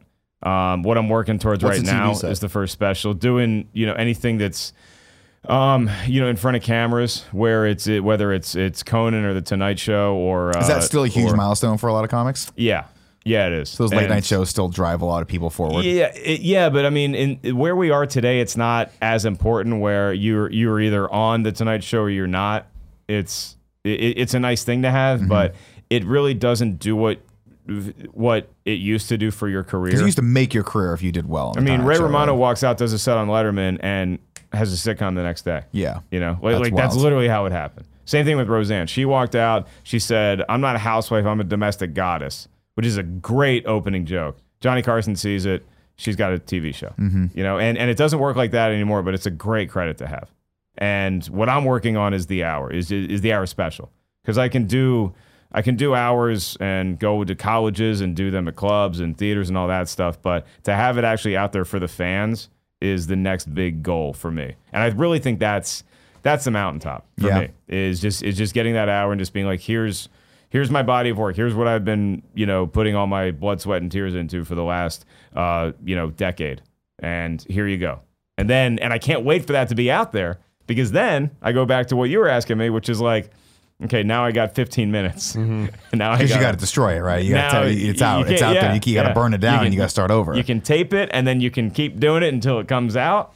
But if you're just doing it the same way, it, you're gonna be screwed. Yeah. So you gotta you you really gotta start working. See, it's weird that you mentioned that though, because I've seen a couple comics. I'm not going to name names, but I've seen a couple people who I was I was actually disappointed with because they did do some of the material from their prior special, mm-hmm. and I was like, oh wait, I know that joke. Still funny, but it's one of those where I'm the opposite of you. I want to see a special and I want to laugh at it, and then a year later, I just want a whole new thing, and I want, mm-hmm. and that's what I think has been really cool about watching a lot of these specials come in such rapid succession is that you get Dave Chappelle coming back with that first those first two specials he did, which feels weird and still funny, but for, for Dave, you're like, it's he's a different person. He's jacked. He's fuck. He doesn't He look the same That was weird. And I'm like, this is weird. And then you see the evolution of him coming back and being more aware of what's going on in society and being and then and then he starts doing the old Dave Chappelle thing where he goes from being funny to then being like in my brain a thought leader and then just being a guy that I'm like this guy needs to be talking on a mic all the fucking time. Our society needs this. Like it is a fucking we got to put this out. And he does that last show um, at the comedy store. And it's to me what i feel like is must be the mountain like the zenith of what we're trying to achieve here which is that you can talk to people and you can use comedy in a way that is different than me telling you how much porn i watch you can really attack fucking deep subjects but using comedy to kind of get people off guard and make them think about these things that they don't really want to think about. And that's what I love about the like going to Punchline and seeing people who really fucking do this is that you get a bunch of people in a room and there's this this agreement that we all have where everything out there that scares us or pisses us off we're gonna fucking take the piss out of that here It's all this is the game. venue to Yeah. fucking fuck with that and talk about that and rip that apart and and everything's fair game and i think that's really really cool and when you watch a guy like dave do that it's it reminds you of the power of the medium which is cool it's also super intimidating But it's also like it's it's just one of those things where it's what I struggle with right now as a comic because it's it's getting to that next point where it's you're you're you're not really concerned talking about your like oh man being singles hard Yeah. or like man college was weird like I want to get past that I have good jokes about it Mm-hmm. and I want to get them out there and then I want to move on because I want Mm. to see what that is like for the audience where I'm not just talking about my dick all the time Yeah. I'm actually talking about shit that really matters to me now and I want to see how that works it's a huge hurdle to get over as a comic you know I don't mind. I mean, you got a great dick. First off, second, what's Oh, up? well, thank we you. Get more, we get more beers. Can I get a water as well, quick? Thanks, I'll. I'll have the IPA. Uh, I think it's there's- delicious. me as well. Uh, that's that is actually a big um a big thing for me right now. It's what we were talking about on the morning show too with like Pauly Yeah. Shore because it's like Pauly. Pauly never got out of just being Pauly. Even if he ta- was talking about politics and stuff, it's like, oh, he's a funny character, Right. You know, you're, you're not paying to see Pauly Shore's take on Trump versus Hillary, you know. But Yeah. Dave Chappelle's take, I want to see that. I want to see what Rock's take is on. Yeah, and that and that's that's the thing for me that scares me, and that's why I know we have to do it. Is that when I go up there and I talk about how much porn I watch, I don't. It's not a shocker to a bunch of people. So I feel that that's my comfort zone, right? If I go up there and say I watch porn every night and here's why it's fucked up, but here's why I need it, whatever, people are gonna go, cool, I sympathize with you because I probably watch a lot of porn. and right? it's still funny. It's it's still fun, but that is different than me going up and like let's talk about Me Too. Let's talk Mm-hmm. about these claims against all these people that we that we uh, adore who are now are we allowed to like them anymore? Am I allowed to like Louis C.K. anymore? Is that like can we fuck with that space? Can we talk about that? it was one of the it was one of the more interesting nights I've ever had at a comedy oh, club. I- did you do comedy that night? Yeah. Oh fuck. went to the store and it was and all three rooms were sold out because whenever there's an event like I mean Louis was special to comedy but it's like there's anytime there, there's an event or a movement or something happening people come out to comedy clubs mm-hmm. they want to see They want those hot the, takes. takes, the, yeah. the jesters spin on it mm-hmm. and every room I walked in all night long whatever comic was on stage was saying their two cents about it and the audience was responding to it mm-hmm. Mm-hmm. and then I got on stage and I gave my and I didn't even plan it but I gave my two cents about it and it was it was really refreshing and it was fun and honest to like be able to be like hey we can we can all do this Right. you know? Sorry, we're laughing because Kevin accidentally put a giant picture of himself right behind you in the most poignant moment of your story. was that was you that? Was that you? Pull it back up for a What second. the fuck was that? That was terrifying. horrifying. It I, I was so I was big. literally hanging on his words and I saw your mouth behind his face. I'm, I'm so sorry. I didn't. I was down. Oh no, it's Greg. I Oh, thought it was that's Kevin. amazing. It's Greg. Sorry about that. oh trying to upload God. Yeah. but if I'm telling the story of Louis and you just flash that, it looks like it's actually like a picture of Louis in the hotel room. Yeah, that was pretty. This is actually that his was eyes. pretty apropos. I never know how much Greg looked like Louis jacking off. Um, but that's that's interesting that you said that though, because one of the things that I would have thought would have been just the best thing for comics on the planet, which turned out to be the absolute worst thing, the last thing that anyone wants to hear when you walk into a comedy club is Donald Trump. He is. If I there is just a general, maybe it's not in LA, but in here, if you're like, so our president, people go, fuck, If you dude, I don't Trump, want to hear if about you this mention- anymore. It's Trump and Uber. Was that the two that I was telling you about? Oh, I ago? fucking love fucking with Uber. First No, off, but the thing I will is- fuck with Uber forever. The thing is, there's the when you're saying something Yeah. about it, Yeah. cool. When Uber's the punchline, you, you're fucking up, man. Sure. And I way too often I see these people go up and they're just, you ever you ever ride a Uber? Yes, we have been for the last seven years now. Mm-hmm. Like, there's nothing clever you're about to say. I hate it. It's Hate it. tough. I got an Uber joke. And but that that's the key. Is It's like good though. That's a good joke. Trump or Uber or whatever it is, it becomes so, you know, watered down where you've heard it so many times. But if you can find a unique angle in there, then do it. But you but know that you have that that challenge Mm-hmm. where it's a much steeper hill than it used to be. When Trump was in the primaries and he was just making fun of other Republicans, it was just an easy target to make fun of, and, Right. and it was an easy laugh to get. The stakes weren't where they are now. You know, and uh, and it's like you talk about gun laws. It's it, you, you, it's it, it it can be a hard week or it can be an easy week to do it, depending on what the appetite for the audience is. Uber, it's the same. Th- like you can make that funny, but we've heard your best Uber jokes, so you better have a damn good one in your back pocket. Yeah. So That's, yeah, that's the hard that's the thing challenge. about the Trump is that like we literally have a president who it just came out that he banged a porn star back like He's, he banged a porn star. And we're and we're up. all like, oh well, it was just one. Really? Yeah, we're like, you really think a guy like that? You think that's the one? But like, but they come these these stories come in such rapid succession that you're just like nobody care nobody wants to care about that. No. Like we care, but there's only so much you can care about when uh, you know there's a school shooting. You're like that's more important. So we we're not going to fucking care about him banging a, a blonde porn star or whatever. cares but if like, he's banging but a porn you don't star? understand. Like in the '90s. If Bill Clinton had banged a porn star, or if George W. had banged a porn star, that would be fucking mega news. Like that would stop the fucking world. But now it's just Bush Senior banging a porn star, I'd actually be proud of him. I'd watch. I'd actually watch that sex tape. like that David Copperfield line works, didn't it? Damn. Congratulations, buddy. It wasn't. It wasn't Uber. It was Tinder that I was saying. Oh, it's Tinder. Trump and Tinder. Tinder jokes.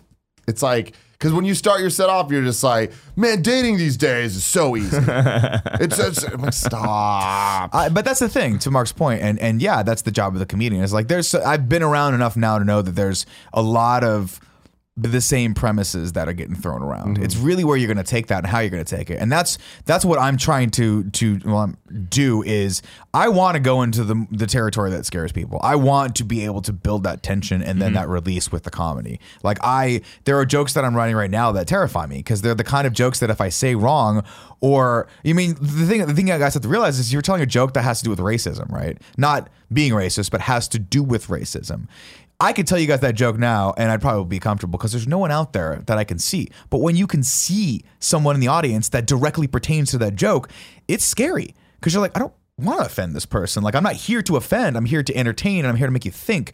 But I've been on stage before where I've chickened out, where I'm like, I know this joke isn't racist. This joke is just making fun of racism in America right now. But is that going to be okay? It's fun, man. It's fun. I love that. that Mike, that's what I go love. ahead. Like, like if I'm if I'm in the South and and and there, there's a bit that I do sometimes about uh, being a, I'm a huge Lynyrd Skynyrd fan, but it's so weird because I've seen Skynyrd seven times, and every time I see him, and they play Sweet Home Alabama, their background drops and it's the rebel flag, Ugh. and it's just like yeah. Oh, Like, I can't like you. yeah, it's like, uh, man, th- yeah, they're gonna leave it up. All right, oh, well, yeah, that's a Damn good thing. song though, isn't it? Is it almost over? It's like you're ruining the song. But to do a bit like that on stage and to see the look in people's eyes where they either really agree with you or they're really not happy you're talking about this, that's the that's the game. That's that's the test that we signed up for. Yeah, it's very it's weird though. But I think it's but that's the thing. Like if if the last few years of my life have taught me anything, it's that when I'm scared of something, that's right where I should be. Right? If you are always operating in the in your absolute comfort zone, then you're not really doing anything. And you're just out there doing I mean, you're probably doing the same mundane stuff as everyone else out there. It- yeah, I mean, I, I do the hour of hard stuff every night, and then I go right back to the mundane, and then I'm just back in my lair. I'm on my easy chair, and I just got my sweats on. I'm like, ah, the safe space. There it is. But, but I don't know. I don't know. That's that, so that, that's something that I grapple with too. Because I'm like, how do you how do you do that, right? Like you go even a guy like Dave Chappelle, who is at the top top of comedy, comes goes away, comes back, he's now the top again, right? Um, he gets shit for some of the things he says in that first special, those first couple specials, right? And you can tell it affected him. He literally comes back, and you can tell that the jokes that he made about transgendered people and the feedback he got after that hit him.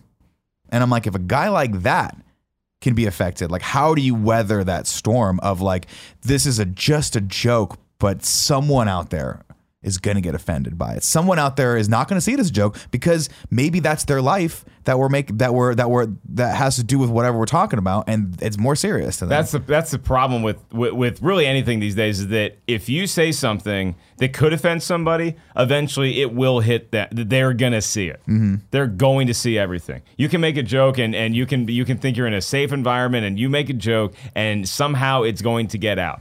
There's just too many ways to distribute content now where the person who, not that you didn't want them to hear it, but they heard it and they got pissed off, they're the ones that are going to hear it. Mm-hmm. So you have to be prepared for the backlash. Mm. Everybody's braced for it, you know, but there's one thing that's. That, that- that's really nice about the, the society we live in today is that it does hold people accountable for actual shit yeah. as opposed to just jokes. Because it's like, remember, we were all getting offended at comedians a couple years ago, and then real movements like Times Up and Me Too comes out, and it's like, "Tho- those guys did shit. Yeah. It was awful. We're just making jokes here. So let's just all remember who the bad guys are. Yeah. You know, we're just Yeah. we're, we're, we're trying out shit. Our job is to make fun of the bad guys. Yeah. We're not the bad guys. Yeah, uh, some of us. Some of Some them of the us bad are. guys. Some of the Unfortunately, bad a couple By of, definition. couple of them, yeah, dipped the toe in the bad area and then jumped into the deep end of the pool. Stop jerking off jerked in off front of people. if you're jerking off in front of another human being, it's probably not good. Don't Unless they do it. explicitly tell you. Unless hey. they asked, said, yeah, do it. Just they want it. I'd feel weird in that situation. If I was in a hotel room and somebody's like, "Hey, Mark, will you jerk off in front of me?" I'm like, "No, no, You sorry." haven't- you haven't lived, my Yeah, friend. You- You do have to occasionally ask someone, have someone ask you, and you have to oblige. If they, my, I'm on the opposite. I'm married. If my wife wants me to do anything, You're I'm dude. excited. You're I'm in like, the "Okay, game. hey." Coach took me off the bench. I'm in the fucking game. Let's go. What sport are we playing? I don't fucking know. Doesn't matter, It man. doesn't matter. I'm jerking off, I'm though. getting in there. She's like, no, I your wanted glove. you to go going to into right field. I wanted you to go to Trader Joe's, not jerk Not off. I just jerk hear what I want to mm. hear. I'm like, I'm sorry, what? What? What? No. you Trader didn't tell Joe's me to okay. wrap this belt around my neck. Oh my oh, God, okay, David I'm Carradine sorry. it a little bit. too soon? Is it too soon for that? See, it's See, fine. that offended somebody. Nah, it's fine. He's a, he was kind of a white dude, right? No, I don't know. I think he was a not? white- was yeah, he a white dude? guy. He was kind of a white dude. was David Carradine white? I think he was a I don't white even know who you're talking I'm about. gonna go half You make Native fun of white American. But like, it doesn't Going all the matter. Like, the th- there should never. Oh, he was kind of a white dude. That just- should never be your thing. of like, no, no, it's okay to say. He's kind white. of a white Any, dude. any of you kind of white dudes Yeah. out there that got offended by that, I apologize. uh, there you go. Uh, I don't know. So, so you're so you're working on the special. Working on the special, Are we allowed to say that? Are we saying that? Have you Just say that I'm working on it, yeah. Okay, we're not going to share more details Coming on soon. that. Okay, coming soon. Yeah. Um, To, what uh, do you have any deals that you want to talk about in place for that? What or, or are you going out there doing it on your own, or are we not talking about that? Uh, I don't really have anything set in stone to be honest with you. I wish I did have more, but it's it's coming. So I mean, the the good news is you're gonna get a chance to see me sooner rather than later. Right. Like everybody is, not Good. just like, hey, I'm gonna be in your town or your town. But so that's that's the good news with it. It's just how we actually distribute that is uh is being worked out at the moment. All right. So which is which is the frustrating part about being a comic. Yeah. When it's just a bunch of people talking about you in a room yeah. and you're just like, just can I get on the stage? It's almost like you're, it's like you're in a room with the adults and they're talking about baseball, but Mm-hmm. you just want to go out and play baseball. It's like, "Now, can we just go play this now? That's the I'm, I'm story. good at the game. I promise you. That's So, yeah, that's it's- everything though. You always have to take the stuff that you don't want to do in Yeah. order to get to the stuff that you do want to do. Yeah, it's there's- being an adult and it sucks. it's horrible. And one day we'll hopefully have a couple people around us that'll just do all that stuff. Did you for send us. that email by the way? No, I sure didn't. God damn it. Wait, Nick. which one? the the prom thing? Oh no, I have to. I have to. Actually, do stuff. Well, for the venue, the payments for the venue. Oh. Yeah, I'll take care of it. cool. Yeah, adult stuff. Man. Venue? Yeah, that'd be fun. Yeah, we're throwing a, a prom on the uh, June 30th, which you're more than welcome to come. You got to wear prom? that. You got to wear that Kevin Bacon tux that you got from Footloose. I can wear the Kevin Bacon. and you also tux. have to give a promposal to someone that you admire and or uh, want to uh, escort you to prom. Okay. So you got to do a video uh, for anyone. Doesn't matter who. You don't have to do the video. You can just So ask them. You if can call I, them. so if I fancy a young lady, I don't just ask her in in in private. no, that's way too boring. I do a video. Yeah. Where I publicly 2018. ask them. There has to be a hashtag, or else it didn't. Should it be happen. somebody that I know or somebody that I don't know? I think it should be Ideally someone you'll be someone you super know. embarrassed if they say no, so that they feel obligated to go with you. that's a smart play for any Yeah. guy out there. Mm-hmm. Yeah. Yeah. Make them feel bad. Yeah, make them feel guilty for Yeah. not going with you. Tim's Well, like, don't Aziz. do that. Don't do that. Oh wow. what? Nothing.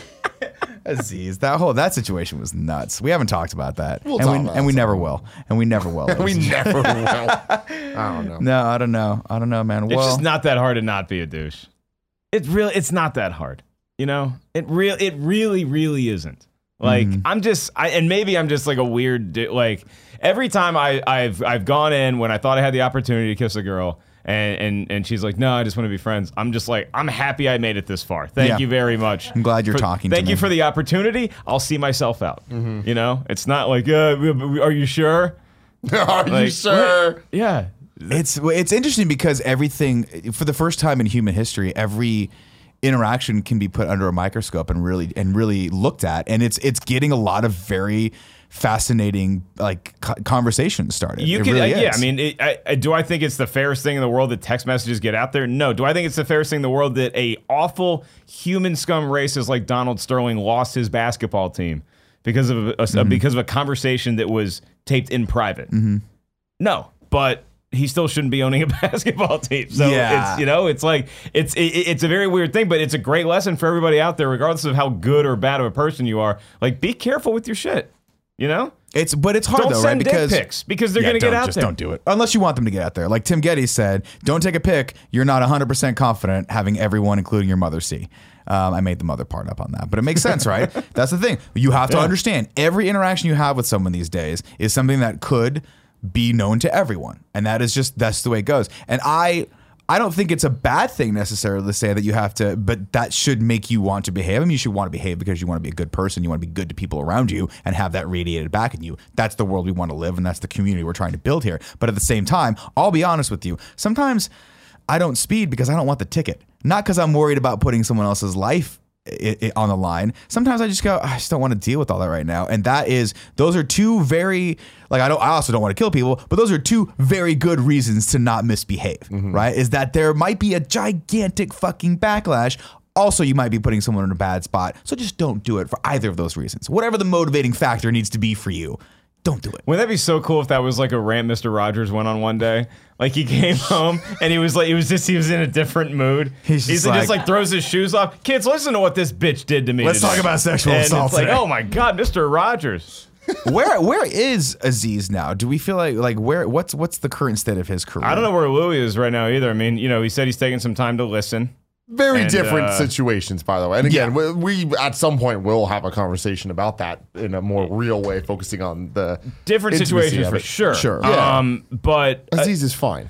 Aziz is still I- being promoted heavily on the front. He's page still got of Master of None. He's still good to Aziz go. is, Aziz is going to be fine. He's he he will address it in some way, but he's somebody. I'm look. Part of me is fascinated to see how Louis addresses this eventually. He's gonna Or have like- to, right? This, like is not, this is not something that that you just go away for six months, come back, say I did therapy, But it's and just everyone like- goes, "Cool, you're good." it's in your blood to do to to do stand up, and it's in your blood to Mm-hmm. be brutally honest in your stand up. So what's that going to look like? What's that going to look like for Aziz? You know, like is he is he going to talk? What's it going to look like for Kevin Hart, who Mm-hmm. you know uh, got in trouble for cheating?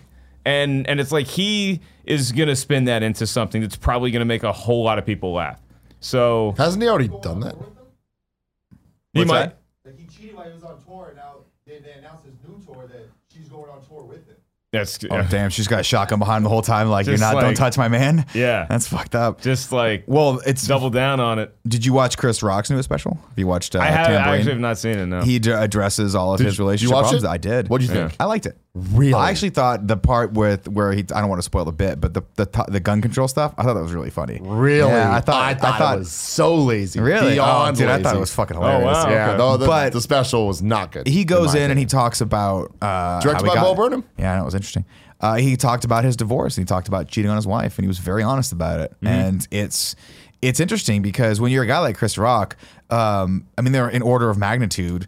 Like obviously he's not committing any crimes here, but it's still a pretty big deal that you cheated on your wife, right? Yeah. Um, unless she's into that sort of thing and wants to watch from the closet. Um, It's not cheating. then it's just hot. Uh, but you know, you could tell it affected him and it ended his marriage. And he had a, a lot of things. That I, I would say there's a good 20 to 30 minutes of that special that aren't comedy. It's just him like breaking it fucking down I to gotta people. see that. Yeah, I wouldn't call it break it down. There's there is 30 minutes that aren't Yeah. comedy, but he's just talking. Interesting. yeah. He didn't say anything. Nothing original was said in that. The gun Nothing. control shit I thought was funny. I thought he had some Yeah. really good bits in there. Yeah, great. He made the same joke that everyone else made better on Twitter. Also, it was That's really what it was, was. stunningly shot. That Well, the set was fucking gorgeous. With the fucking The up, up and lights down and down lights. lights, yeah. That was so cool. He had lights that looked like they were just a cluster of par cans that were just above him and below him that looked like fucking Cylinders. Yeah, and just like- stalagmites. It was fucking awesome. In And a the cave? Whole, no, it was in a theater, but it was like it was all smoked, so that you could see particles in the air, and it looked very Well, that cinematic. was yeah, and that was the cool thing is every, especially the close-up shots, like you just see fog behind him. Right. Cool. And it like it created a different feel than what we were talking about earlier. That's just the brick wall and a spotlight. Uh, well, Mark, thank you so much for joining us, and thank you for shedding a little bit of good. light on what it might take to be a successful stand-up. Remember, ladies and gentlemen, if you're interested in doing this uh, for yourself, follow Mark at Mark Ellis Live. and go see Nick. Uh, yeah, Mark Ellis Live is the uh, Twitter. You can get. Uh, I'm going to be in Portland next week at the uh, Helium. You can get tickets at uh, markellislive.com. And we have a live movie trivia schmoedown in Southern California where he flies a lot Oh yeah, he does. on March 15th. Without me. And you can get tickets at either Christian and I or Schmoes Know social media. So uh, it's going to be a lot of fun. Big live event. What day are you gonna be live in Portland? Uh, the s- first, the second, and the third, I think. Is that like Past Wednesday. Thursday through Saturday. Oh, cool. So if they see this, they might be able to. Yeah, yeah. There you go. There you go. Wait, Lee. Mark is Mark Ellis live your Twitter? Um, and and my uh, my website and my Instagram. Oh, okay. I, I thought you had like Synergy. a Mark Ellis Twitter, and then you also had a Mark Ellis live Twitter just for your shows and shit. That's all it is, That's yeah. way too baller. Follow this for the That's most boring baller. dates. Yeah. No, it's gonna all follow one you right thing. now. Yeah. Uh, for everyone else out there, if you are watching this and you want to see what the post show might look like, well, go over to patreon.com slash kind of funny, throw us a buck, and you can watch this show live. We're about to wrap this up, but that's not the end of it. The end of it actually is probably going to be 15, 20 minutes from now when we really talk about the dark shit. What's it going to be? What's the dark shit going to be? Lord. Uh, of course, you can get this podcast each and every day. YouTube.com slash kind of funny, 9 a.m. It's not each and every day, it's Fridays, 9 a.m. But you can watch me on the morning show, 11 a.m. Pacific Standard Time every day, or him on the morning show and Games Daily right after that. It's been our absolute pleasure to entertain you today. I love you all. Have, depending on what day you're watching this, a wonderful weekend.